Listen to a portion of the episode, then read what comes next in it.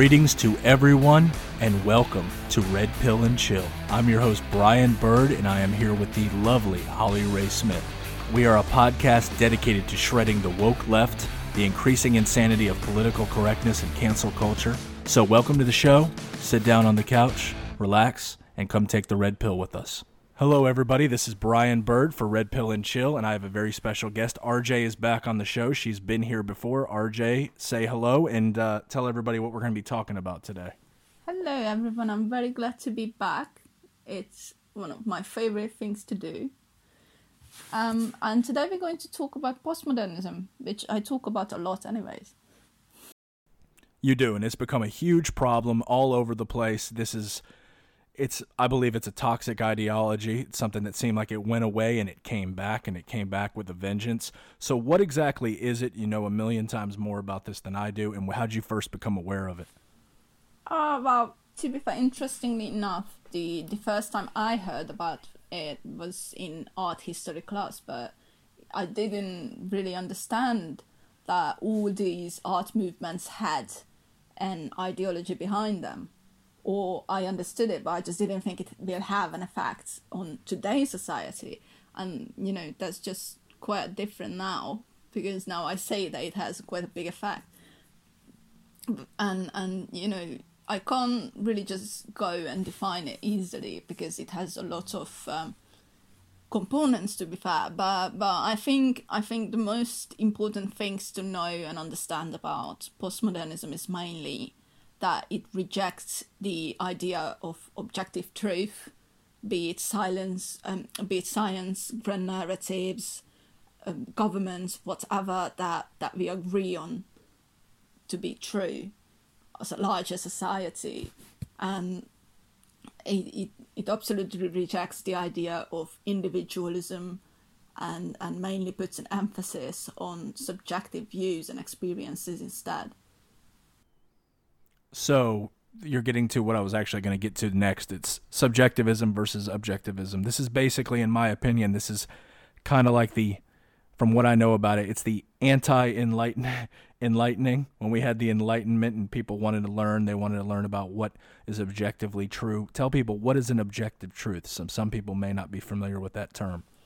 Okay, so basically it's a, an, an objective truth is that what what the most of people agree on to be true. It's not just, you know, it, it doesn't really mean the objective truth, as in it happens, either we know about it or don't. Um, it literally means what we agree on to be true. So, for example, if if if um, if I just stand in the middle of the road and, you know, I don't see the leaves falling behind me. They still do fall behind me.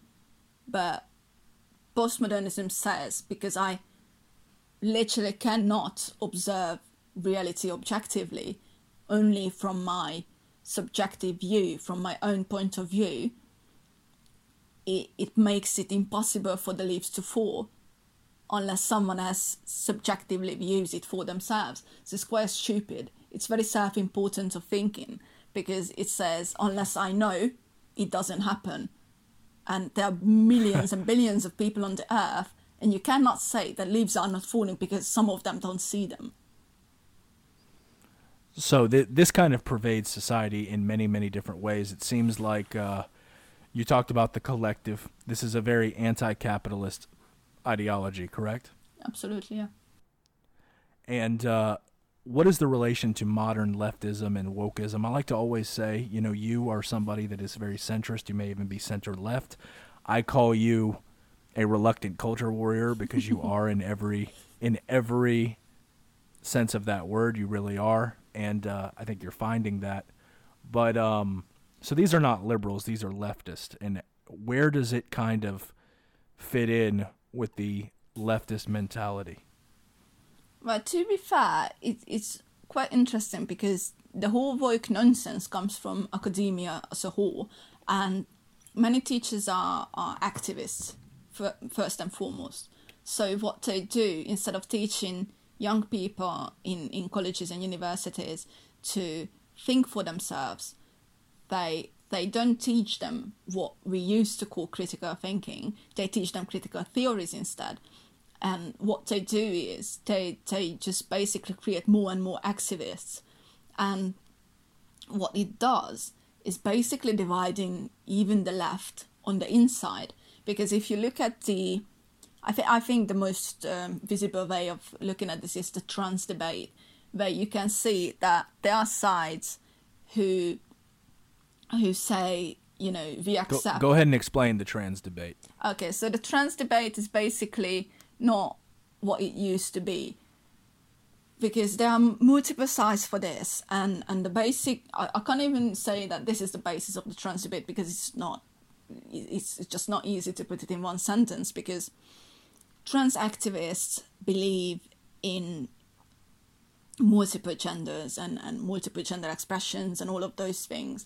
And instead of treating them separately from what we know as sex, what we know as um, sexual characteristics, they inflate everything into a big hole of mess. And that's just not not helping anyone to criticize them. Because at the moment we have we have the old school lefties who are actually very accepting of, of transsexual people, you know.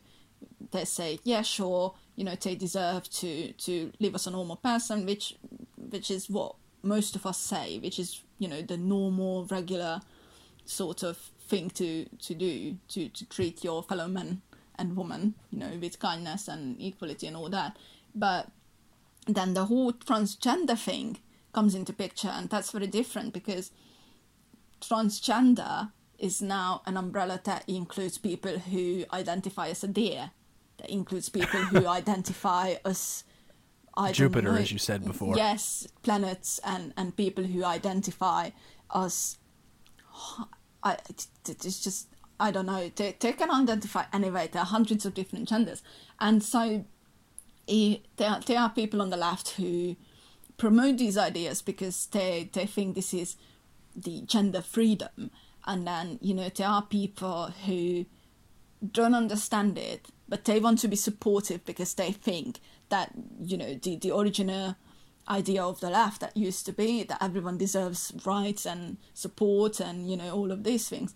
But the thing is, they conflate rights with special treatment and, and privileges. For example, yes.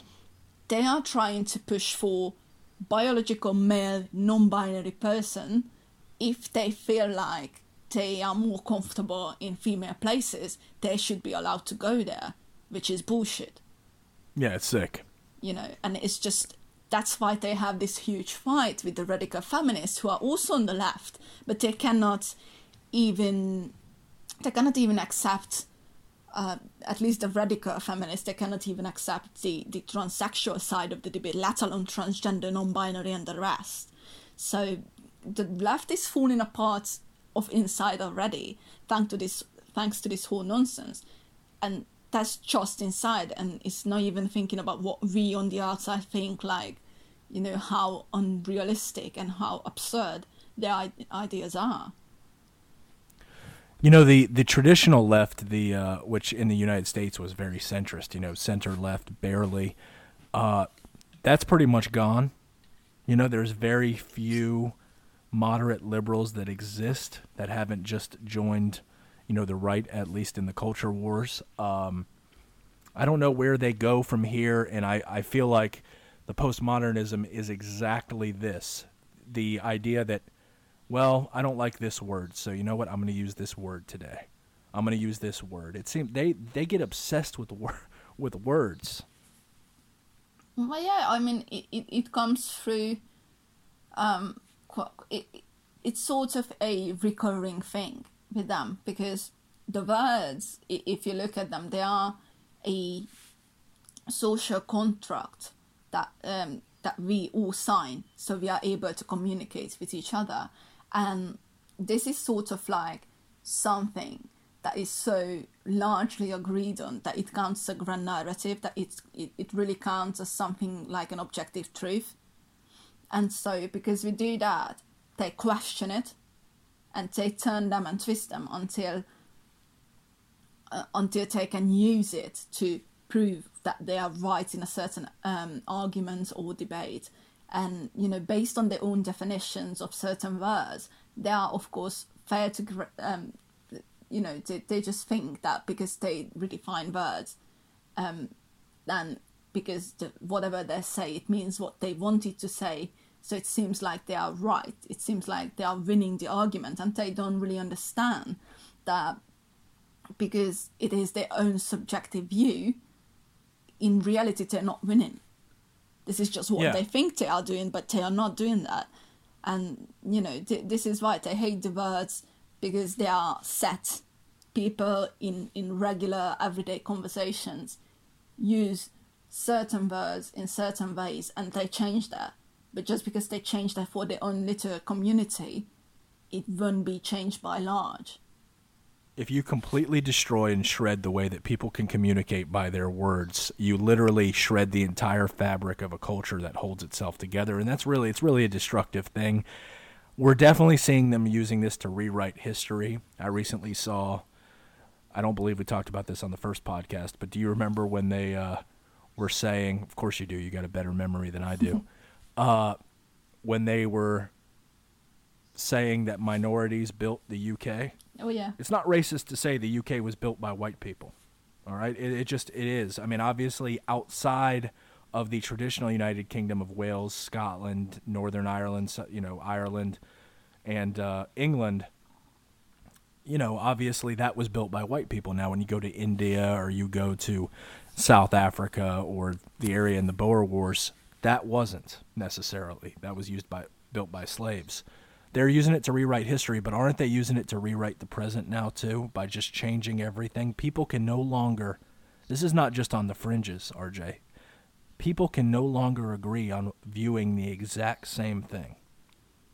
Uh, yeah, that absolutely. Is, I mean, if if you just look at the, the curriculum in England at the moment, they are trying to change the material to fit the black history into it. So basically... they are doing changes to the material.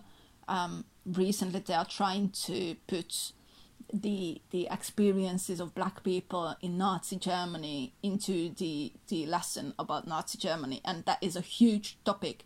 So that's already a very big topic. And, you know, it's, it's, it's just stupid because black people were in large numbers just sent away. So they weren't even there. And in very tiny numbers had the same faith as the Jews, gays and gypsies. So overall they were barely there.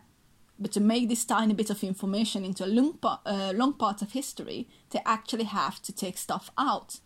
And and then of course they say black history is British history. But if that would be true, we wouldn't need to separate black history into first place. So it is just not really working out. And because of what they're doing with the past, you know, they can't change the present because they can say, oh, but they were, I mean, really just stick to this example. They can say that, oh, there were loads of black people in, in Nazi camps and, and, you know, they can turn it and twist it as, as long. It, it might take a few years, but they can take it as far as saying, oh, the Nazi camps were set up just to spy the black people. And that's not true in the widest of our memories. But because they promote victim mentality, they can do that. And they will try to do that. I'm, I'm sure they will try to do that. And this is basically what, we, I mean, I'm sure everyone who listens to this have read uh, nineteen eighty-four. And if you remember, they said the same thing. There is no a fixed past. And because of that, there is not a fixed present. Because if you don't know the past, if the past is very changeable and fluid, it doesn't even matter. But it makes the present non-existent as well. R J, you're seeing it play out again right now. You know, you're talking about those who don't know history are doomed to repeat it, obviously, is what you're referencing. And obviously, when you're talking about George Orwell, he was a complete complete visionary. You know, he was thirty years too early. But God, the guy was yeah. absolutely brilliant. You know, Newspeak, I mean... And there were postmodern concepts in the book. I mean, the Department of, what was it? The the Department of Love or the Department of Truth. Yeah, there's the, they named... the Ministry of uh, Ministry of Truth, the Ministry of yes. Love, and the Ministry of War. And I mean, it is getting worn out. It said it so so so many times now that, you know, everything is too authoritarian. Everything is nineteen eighty-four now, but it is. I mean, it, it is. is. If you just look at the the fact that in Hungary you can now get imprisoned for spreading false information about COVID nineteen, and then what counts as false information is dictated by the government. Of course. You, you know, that that's just not really right. It's not like saying, okay, so first of all, um, spreading information shouldn't get you in, into prison. Second of all, spreading false or non-false information should also not get you into prison. And what is that? That a separate entity as the government decides what's true and what's not, instead of letting people decide it for themselves. Government with an agenda too, of course. Yes, of course. So, I mean, yeah, you've got situations. I'm seeing that in Australia. I'm seeing that in Germany as well. Obviously, the Hungary thing is a different, uh, that's coming from the right, yeah. as opposed to these other places are coming from the left. And it seems like, uh, obviously, Orban is trying to... Uh, In in Hungary, he's trying to, you know, minimize any damage he has from the COVID nineteen. Has COVID nineteen hit Hungary very hard? Uh, not at the first round, no. But okay, but we didn't really have, like, you know, COVID relief and stuff like that. Now we do have something like a furlough there as well. But loads of people lost their jobs, uh, and and there weren't many many places closed. So, for example, here. In the U K, we have the lockdowns, we have the tier system, we have loads and loads of businesses and workplaces closed all the time, all year. But in Hungary, it was about a month, and everything has opened back up. Anything that can okay. run is running, because if they let the economy slip just for a second, the whole country is absolutely, properly fucked. Yeah. Well, I, I agree with that. I mean, Florida's obviously like that, and it's uh, it's... a lot better to be here right now than it is a lot of other states. And, of course, like the United Kingdom is uh, it's a mess right now, and a lot of other countries are. You know, these people, I find that whenever they disagree with something, they can assign a new word to it and make it. I mean, isn't it to the point where, I mean, some people would go as far as it'll be midnight and they'll say, oh, it's so bright outside. Yeah. I mean, I think I used this um, example in my... Uh, latest you video did. yeah about about postmodernism, because the thing is, if if the argument is, let's say, it's dark at night, the answer is going to be, who defines what dark and night means? And which is a bullshit argument to start off with. Of course it is, but but they, they absolutely take away the concept of common sense and replace it with their own sort of subjective ideas about whatever fits their agenda. So it's it's not necessarily going to be the same argument from two different people on the left, who who let's say on the woke left, to be to be more precise, but they're going to go to the same direction. It's going to be two subjective ideas, how they can explain it, how they can change the words' meanings, but it's going to be the same end. You know, with any perverse and toxic ideology, which uh, postmodernism is, and all of its spawns, now we're going to talk about the spawns mm-hmm. that it has had, and I think there's nothing more uh, prevalent than Black Lives Matter. I think that is, uh, you know, the whole, the name right there, Black Lives Matter, implies that all other lives don't matter, or that Black lives didn't matter before. And uh, so really... what I find with these people is it's always, you're racist, I win. When your ideology can't cash any check because it's founded on absolute nonsense, it always goes to name calling. It always goes to, we talked about off air, the alt-right. You're a Nazi. You know, people who want freedom, by the way, are not Nazis. The Nazis uh, were the antithesis of this, and they were actually a more leftist ideology than most people know. They were actually socialist. In some ways, not traditional socialist. No, they were national so, socialists, so you know that correct, was a mix. Yeah. So, what is the relationship, and how prevalent is it with uh, postmodernism and the social justice movements that we're seeing? I don't know any of them that may be happening in the U K or the E U. But what's going on with that? Well, to be fair, I wouldn't say it's happening in the E U too much, because it, it's just not really like that. I mean, they did have some protests and stuff like that, but, you know, it died down qu- rather quickly. In the U K, they are trying to push it, but just recently, last week, we had a football team kneeling as, as the start of uh, of the match, and they got booed. So, of course, the paper said that whoever booed them were racist, and oh, yeah. and definitely not because, you know, the, the political agenda behind it, whatever it means, whatever it suggests, is what they don't want in sports, because sports has nothing to do with them in the first place. That that's just one of the reasons. But anyways, like like for example, even if you support Black Lives Matter, you don't necessarily want to see all those Black Lives Matter banners at N F L and, and you know, all of the other other games that we've seen throughout the last few months. And so, to go back to, to the name Black Lives Matter just for two seconds, they say that it is, it means what it means, but all lives matter is racist because it doesn't include Black Lives Matter. So, but it does include it, they just have a problem with including every other um, races. So it's, it's quite, again, the, the same thing with the words playing around and twisting, and and that's just so annoying, because Black Lives Matter is a statement that no sane and non-racist person would disagree with. Of course, Black Lives Matter, but also all lives matter, because just because you're black, you're done worth less or more than, let's say, an Asian person. But this is not where we are at the moment.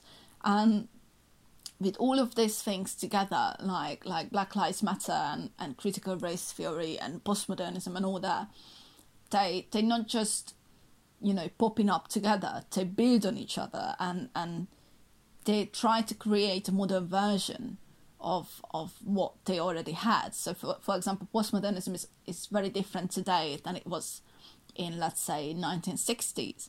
But they are adopting one idea to the other. For example, they use Marxism, communism, socialism, and all these ideas and mix them with critical race and critical gender theory to say that we can only live in an equal and free society if we adhere to these rules. Like, as Marxism builds on the differences between classes, they use that and signal that the actual difference is not just class, but intersectional hierarchies.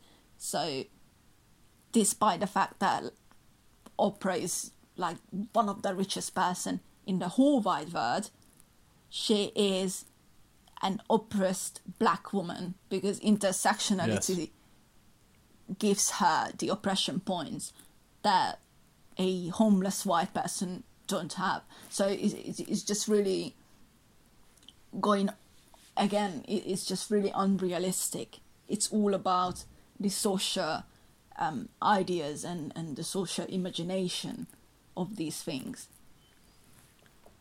You know, it just shows, I, I feel like the postmodernist theory and Marxism, and which predated it, obviously, and then you have the critical race theory, which in my opinion is nothing more than picking favorites to the exclusion of others. And it will, critical race theory will lead to massive, massive violence and racial strife, because what you're doing is you're actually choosing others, saying, all right, and we, we've seen this all over the place. It started with affirmative action, and it got it's got much, much, much, much worse.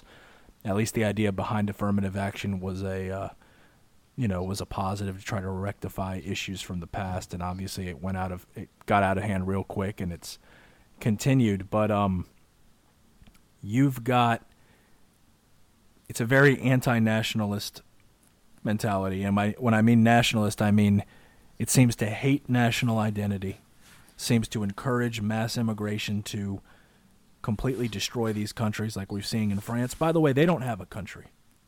France doesn't have a country. They are a complete mess. You know, Flo- United States is a mess. France is a total mess. You know, you've got all of the issues they have with COVID. You've got a massive number of unfettered immigration that I'm I'm hearing you guys are having as well with the dinghies. Yeah. You know? Yeah, yeah. I mean, it, it's, it's still a, going it's, on. We just had laws passed against it, and it's still going on. We just had two new dinghies. Because no one's enforcing it. Two new dinghies, and these dinghies are, are packed to the brim, right? But of course. Yeah. So you're seeing it in France, you're seeing it in the U S where, you know, pride in one's country, even if doing great things, is discouraged and downright vilified. What did what did the U K do to black people recently that this that they're kneeling? I mean, they haven't. Their cops aren't killing anybody.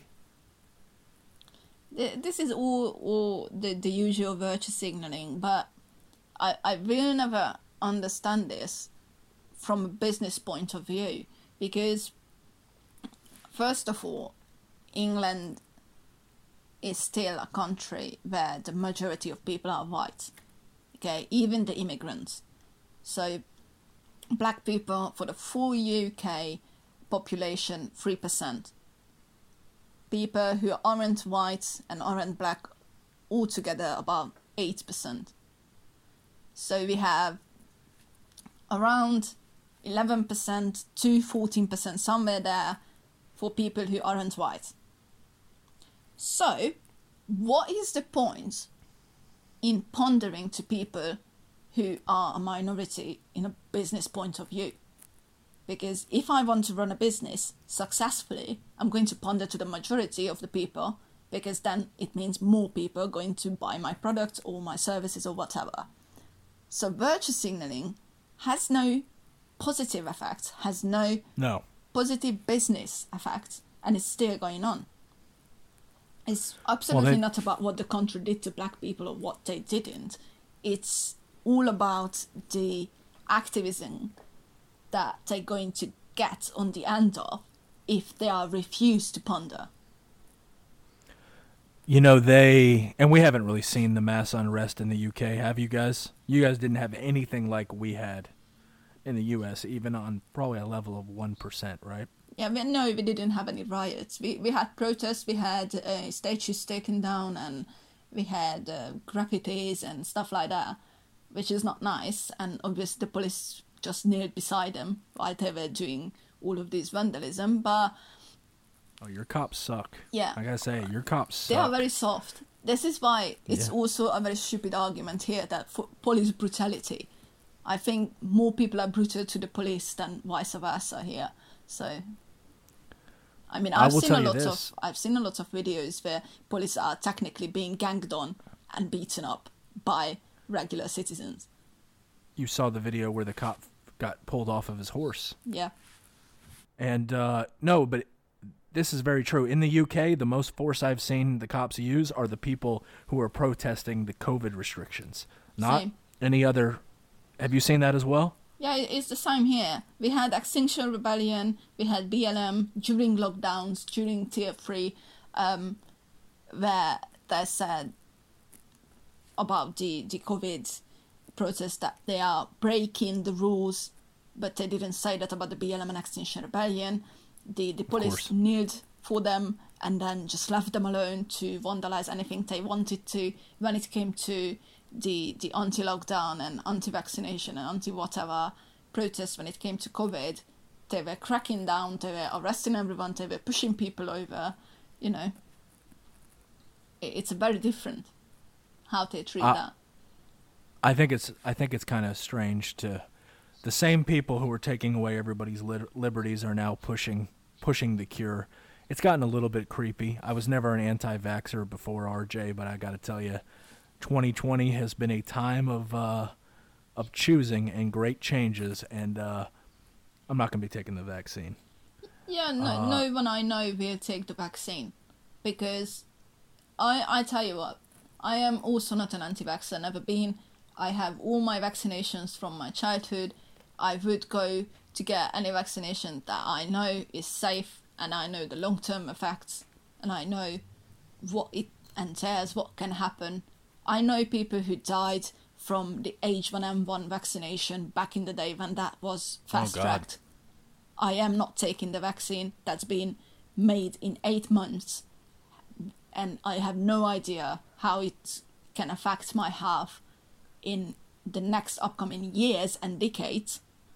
And while while the whole virus has about a ninety-nine percent survival rate for me as a young adult, young healthy adult, and far so, greater. You know, it's, yes, so it's like, why would I take it? Why would I risk my health to protect myself from something that doesn't really risk my health?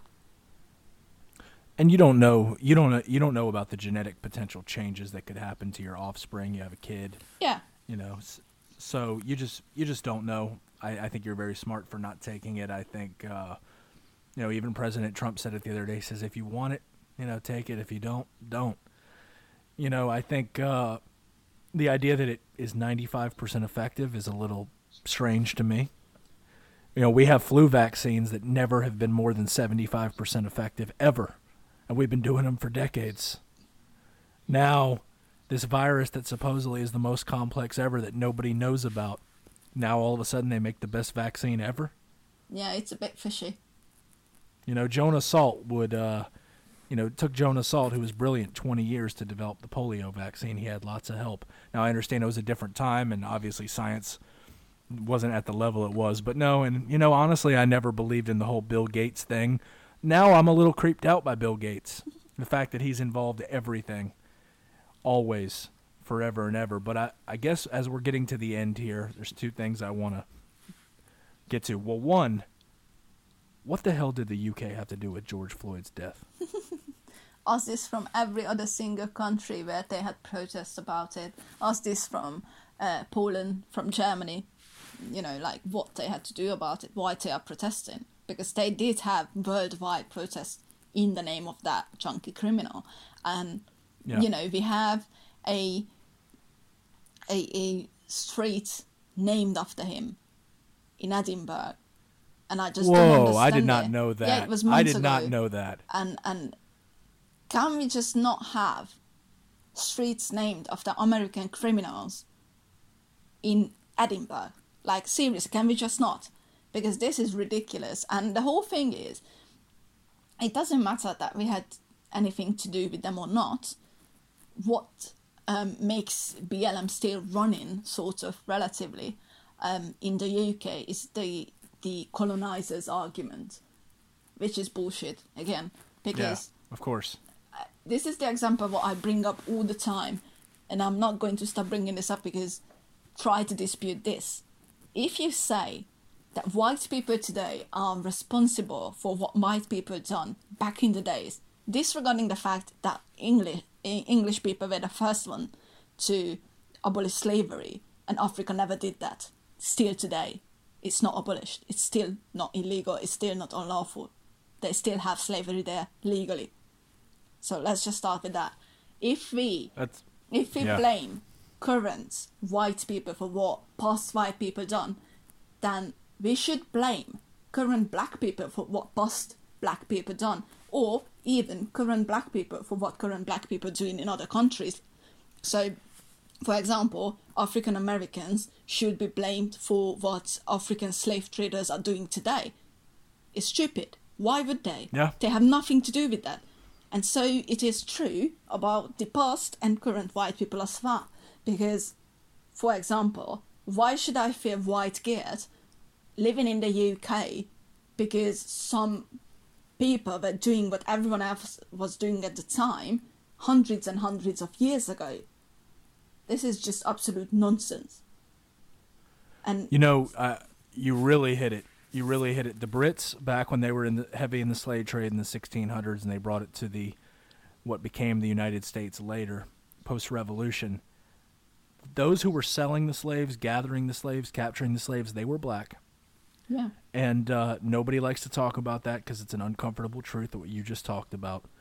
Um, if black people are only kept down, of course we'll be accused of being Nazis and racist for saying this, and it's quite opposite. If black people are being kept down only by the white men, why is almost every African country a ravaged shithole that is filled with genocide, disease, very few African countries that run well, and they have the interference of almost no white men? The United Kingdom did they brought a degree of stability to the world that uh, no other country did. And they did that because the U K, everywhere they went, they tried their best to instill a good education system. You saw that in Bermuda. You saw that in the Bahamas. You saw that in uh, other countries, African countries. When these people come from Africa, they're usually very educated. Those people come from the Bahamas. They're very educated. They speak well. They uh, learn things that others did not. They brought education to the to the world. So the British have nothing to be ashamed of, and uh, the white people of the U K or the U S have nothing to be ashamed of as well. Yeah, absolutely. And and this is another thing that I don't understand about this, and I really don't want to overrun the time. I just want to add this part about this because, as you know, all the postmodern and woke and all of these people are very anti-nationalist, as you said as well. This is the thing, because when I was a child and I was learning history, we had winners and losers. Yes. And that's it. It wasn't about whites and black and Asian and all that. We had winners and losers. And if you won, you should have been proud of it. And when you lost, you should have remembered it and learned from it. So basically, U K is trying to be guilted into thinking that by being a successful and, and winner country, everything that they achieved throughout history, they should be feeling guilt over it because some people didn't like it, because the loser side didn't like it. That's just stupid. Like if I if I run a marathon and I won the first place, I'm not going to feel guilty because the people who didn't make on the second and the third feel left out. They should have worked harder, no? no? That's it. It's just... Yeah. That, that's the very same thing. Think about... And oh, this will be the last part of the, this topic, but it, it's exactly what you're coming to. When China was all awful, China now is rising quickly, and they're going to be a problem for every Western country on a massive level that we haven't seen since the Soviet Union, and even plus. They will be stronger than the United States. They believe so by twenty twenty-seven, uh, which is a scary, scary thought. But think about what was the best part of China for forever. It was Hong Kong. Who was owned by who until nineteen ninety-nine? Well, am I answering? Well, I mean, it was owned by the United Kingdom. But I yeah, mean, clearly yeah. they... Yeah. So, I mean, they were, for a long time, the only uh, prosperous and uh, area that actually had human rights. They had an education system. They had food for the people. I mean, it was a big difference. So...